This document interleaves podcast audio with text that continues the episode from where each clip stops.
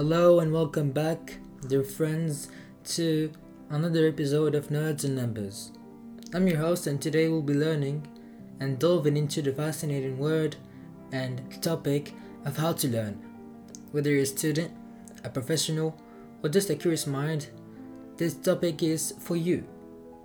We'll explore the science of teaching and learning, the best study techniques, and how to optimize your brain for knowledge absorption. So, dear friends, grab your notebooks and let's get nerdy with learning. Now, if you did notice before I said uh, the science of teaching, you should use teaching as a tool if you want to learn things, but we'll talk about this later. But for now, let's talk about this science of learning. Now, some people might call me crazy for saying that learning is a science indeed. Now, dear friends, understanding the learning process is essential for optimizing our ability to absorb and retain knowledge effectively. Learning is a complex and dynamic process that involves various stages and neurochemicals that influence how we acquire and store information. And that's the reason why I call it a science. And so many people, scientists and researchers, do as well. So let's dive into the key aspects of the learning process. First of all, we should talk about the stages of learning. There are many stages, whether it's acquisition, consolidation, or retrieval. First, acquisition is the initial stage of learning, where we encounter new informations or skills for the first time. During acquisition, the brain starts to sort of process the incoming data and forms connections between the new information and existing knowledge. This process can be influenced by factors like attention, focus, and interest in the subject matter. Now, there is what we call consolidation. We've talked about it earlier, but when we acquire a new information, the brain enters the consolidation stage. This stage involves the conversion of short term memories into long term memories. The brain replays and reinforces the neural pathways related to the newly learned information during sleep and periods of rest. Adequate sleep is indeed crucial during this stage as it plays a significant role in memory consolidation. Now let's talk about the last stage of learning, which is retrieval. The retrieval stage occurs when we attempt to recall the information we have learned, and it involves accessing the memories stored during the consolidation stage and bringing them to our conscious awareness. Effective retrieval is influenced by various factors such as the strength of neural connections and the frequency of frequent practice. And that's why we use some methods such as active recall, um, spaced repetitions, and so many others that I'll talk about later. Now let's dive deep into neurotransmitters because we're indeed a science podcast. There is dopamine, which is a neurotransmitter associated with pleasure, motivation, and reward. It plays a crucial role in the learning process by reinforcing positive experiences related to learning. When we experience success in understanding or solving a problem, dopamine is released in the brain, leading to a sense of accomplishment and encouraging us to sort of continue learning. It's like when your mom or dad tells you, Good job, son. Now, let's talk about besides dopamine, we have serotonin, which is another important neurotransmitter that regulates mood and emotional well being. It is involved in the learning process as it affects our overall motivation and engagement with the subject matter. Proper serotonin levels contribute to a positive learning environment and can help reduce stress, anxiety, and other emotional barriers that might hinder effective learning. Now, besides talking about those neurotransmitters, let's talk about the implications for learning. Understanding the stages of learning and the roles of neurotransmitters can have practical implications for how we approach our studies or learning endeavors. So, we're going to be talking about active engagement. Actively engaging with the material during the acquisition stage can enhance memory formation. This can include asking questions, taking notes, participating in discussions, or teaching the materials to others. There is also something that you should, as an individual and more, most importantly as a human, sleep and rest. Recognizing the importance of consolidation Ensuring adequate sleep and rest is crucial for reinforcing newly learned information and promoting better memory retention. Now, besides that, we have positive reinforcement, which is the ability to create a positive, rewarding learning environment that can stimulate dopamine release, making learning a more enjoyable and satisfying experience. This can involve setting achievable, goals and celebrating progress and acknowledging those successes. At last, we have emotional well being, which is the ability to manage your stress and promoting emotional well being can positively impact serotonin levels, leading to increased motivation and focus on learning now that we've talked about the bases that you should know if you want to really dive into this realm of learning and the science of learning. Now we're going to be talking about study techniques that whether you're a student, professional, adults, it doesn't matter. Those study techniques that you should use and that you may use unconsciously. This is what we call spaced repetition which is the concept of spacing out study sessions. Spaced repetition is a study technique that involves spacing out review sessions the time rather than cramming all the materials at once. The idea is to revisit the learned materials at specific intervals, with each interval becoming longer as you can successfully recall the information.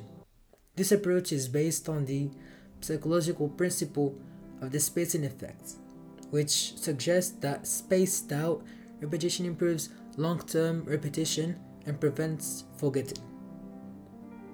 Now, besides that, I would like to recommend to use some apps that might be of great use.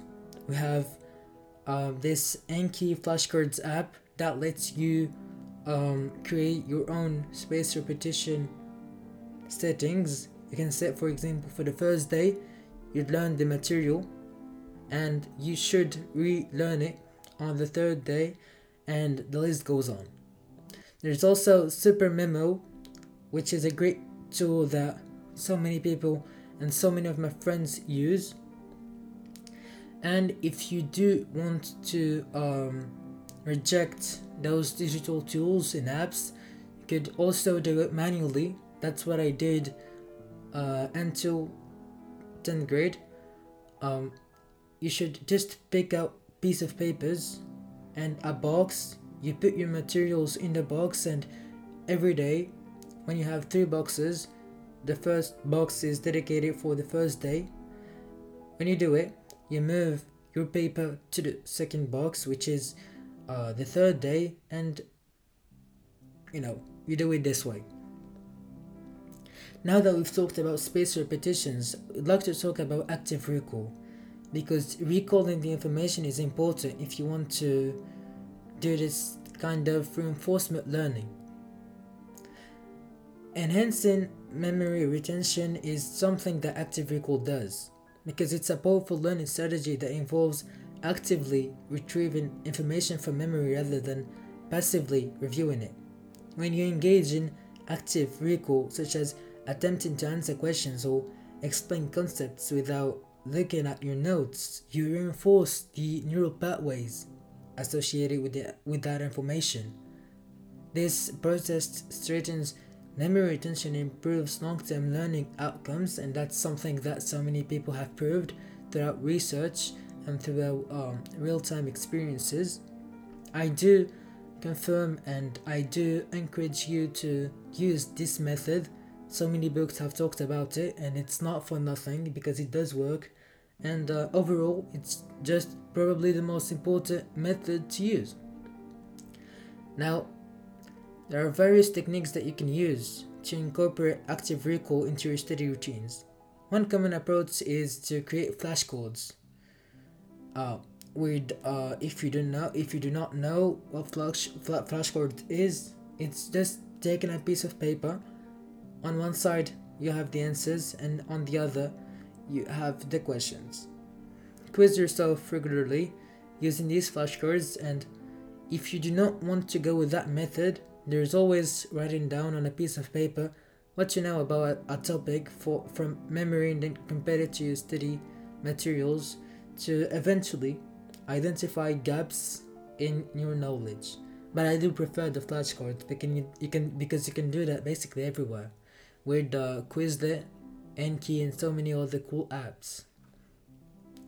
Now that we've talked about active recall and um, the source of science of learning, let's dive deep into uh, a type of science related to the science of learning, which is the science of teaching and to be a little bit more precise, the Feynman technique. Now, if you do not know who Feynman is, he's a physicist and a prize winning physicist indeed, who was a Nobel laureate.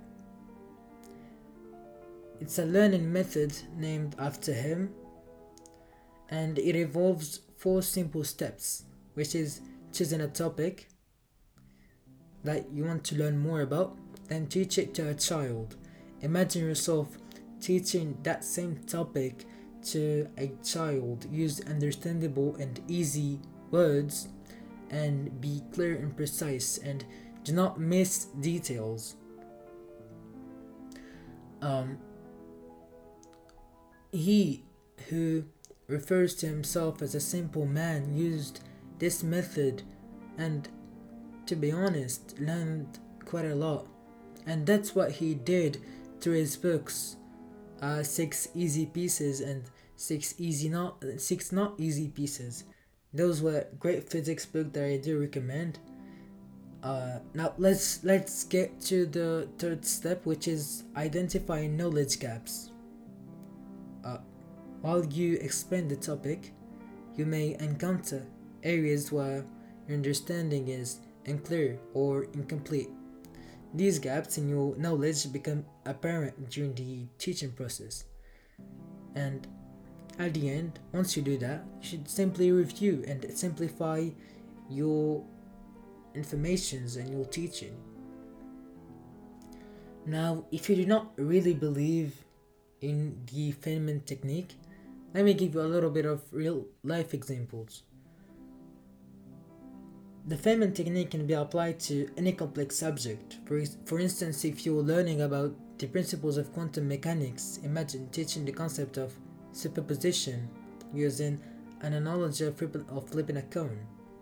By simplifying the idea and explaining it to a child, you'll gain a deeper understanding of the topic and identify any areas that need further clarification. And that's a technique that I used when I was learning deep learning um, in in eighth grade, in nine, ninth, eighth grade. That's something that I used personally because it really helped me. Um, it really helped me figure it out, figure out the knowledge gaps that I had, and after that, I just basically did it for two months, and I was able to learn deep learning in a much faster way than the others. Now, after talking about those study tips, you may have this idea that we cannot apply those study tips in, mat- in mathematics, for example, or language learning, or even programming and computer science. mathematics and problem solving are somewhat of a different thing. There's something that you should uh, work on, on using a different way. For example, in mathematics, you should understand the fundamentals first. You should ins- ensure that you have a strong ga- grasp of the basic mathematical concepts before moving on to more complex topics. And mathematics is something that you should practice regularly. I personally uh, had participated in, I did one uh, quite the uh, s- some local and national mathematics olympiad and that's because i practiced. Math is a skill that improves with practice. And to do that you should simply solve a variety of problems to build problem solving techniques and gain confidence. And if you do want to solve them you should break them down and seek different ap- uh, approaches. Once you do all of those things, you should simply review your mistakes because we as humans learn from them. And it's by understanding them that we identify the areas that we need to improve. Now, if you do want to learn more about mathematics, there are so many textbooks, math communities, apps, and games that you can buy, use. But I do recommend some online courses and some books, you should just check out Khan Academy, Coursera, or EDX. It will really help you if you do want to get into this thing of mathematics and problem solving. Now let's go to the language learning that so many people do want to hear. Um, to master a new language, there's this thing that everybody talks about, which is surrounding yourself. You should immerse yourself in the language by watching movies, TV shows, and videos in the target language. Listen and speak. That's also something that you should do. You should practice listening to native speakers and mimic their pronunciation and intonations. Engage in conversations with language partners or tutors and that's something that I did when I was learning um, Spanish. Read and write. Read books, articles, and blogs in the target language.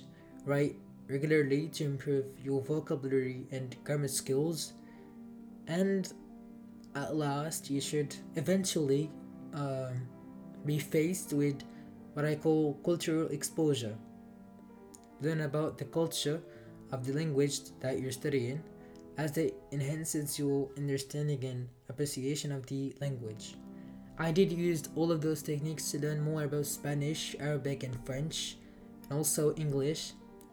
Par exemple, je suis capable de parler en français parce que j'ai été exposé pendant un long moment à ce, à ce, à ce genre de culture. Et, uh,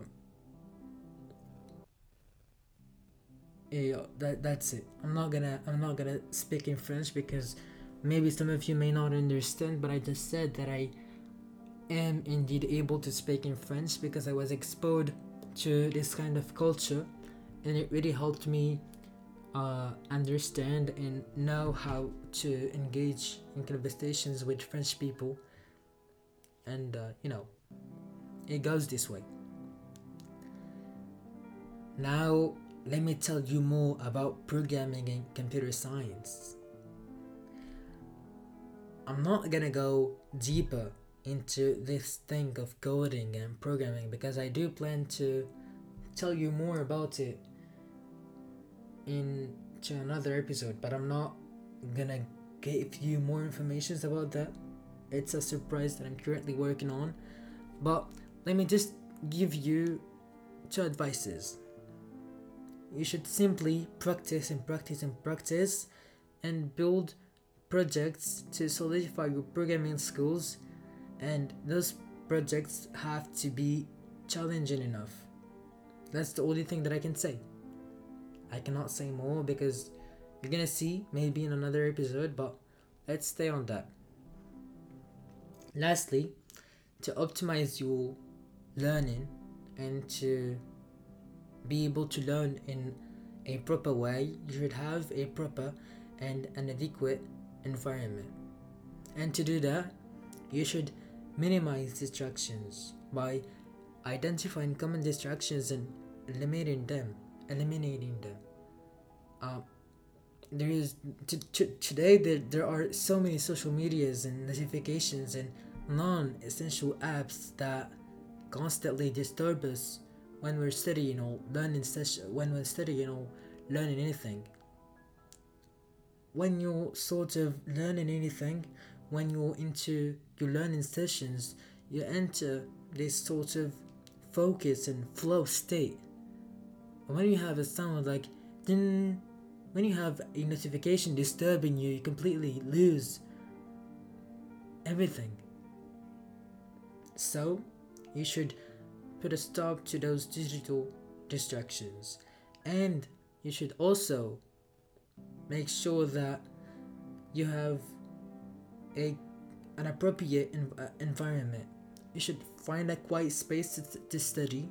Generally, your room, if you do not share your room with anyone, or if your room is um, is empty, should just stay at your room and study away from noise and interruptions.